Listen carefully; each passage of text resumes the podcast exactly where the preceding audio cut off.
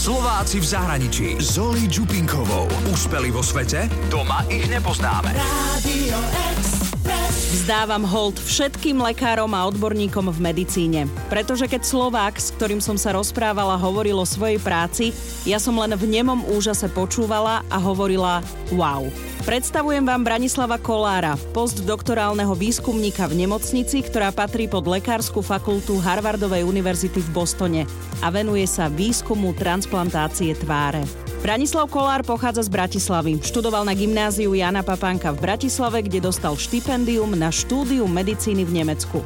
Potom pracoval dva roky na všeobecnej chirurgii vo Švajčiarsku a odtiaľ odišiel do Ameriky. Ja som sledoval výskum pána profesora Pomáhača, či už cez publikácie vedecké, ale aj cez médiá, keďže bol známy. Tak ma to inšpirovalo, sa mi zdal taký charizmatický a veľmi som sa v tom videl a som mal taký sen s ním pracovať. Tak ako keby som ten sen nasledoval a som išiel do Ameriky na jednu konferenciu, kde som vedel, že sa bude nachádzať a som ho tam priamo oslovil, že či by ma nezamestnal v jeho laboratóriu. Profesor Pomáhač bol síce prekvapený, ale povedal, že musí zistiť, či má takéto možnosti a o pár mesiacov sa stretli vo Švajčiarsku na konferencii, kde Braňovi potvrdil, že to miesto preňho má. Braňo pracuje v týme českého profesora Pomáhača dva roky, venuje sa transplantácii tváre a to patrí pod plastickú chirurgiu. Ale nie estetickú, ale funkčnú. Naši pacienti väčšinou majú ťažké úrazy tváre, napríklad po popálení zraneniach elektrickým prúdom alebo po zraneniach od zvierat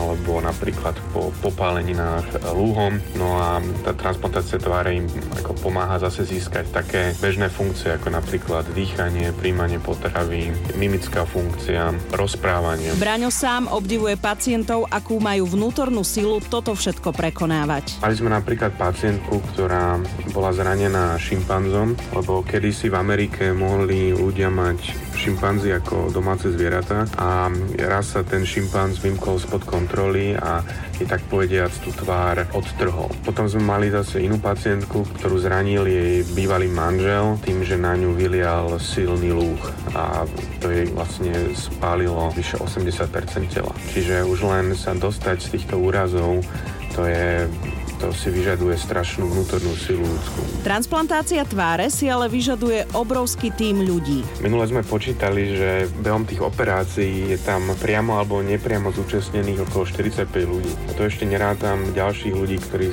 ako keby sa o tých pacientov starajú po tej operácii. A čo ma najviac tak fascinuje, že ako sa zlepší tá kvalita života týmto pacientom po, po tej transplantácii tváre, že niektorí sa vrátia späť do zamestnania, niektorí buď pokračujú vo svojich romantických vzťahoch, alebo si nájdu nové, či napríklad sa oženia alebo vydajú. Mimochodom, viete, kedy bola vykonaná prvá transplantácia tváre?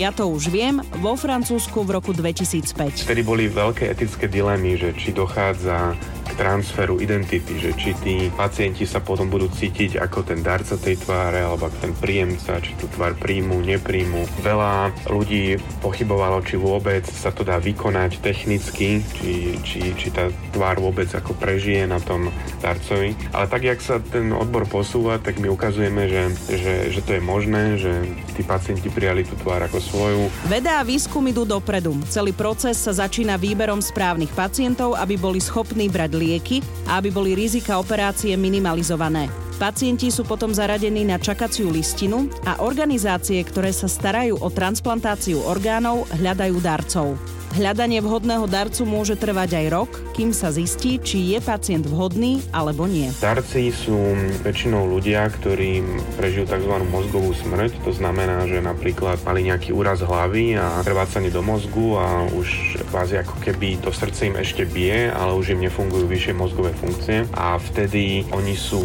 darcami orgánov potenciálnymi a tí koordinátori transplantační sa pýtajú tých rodín, že či by boli ochotní tú tvár darovať a keď sú ochotní, tak vtedy nám zavolajú a my za tým darcom vycestujeme a tá tvár sa odoberie a potom následne sa prinesie do našej nemocnice, kde sa bližšie tomu príjemcovi. Braňo, veľký rešpekt. Úspeli vo svete? Doma ich nepoznáme. Slováci v zahraničí.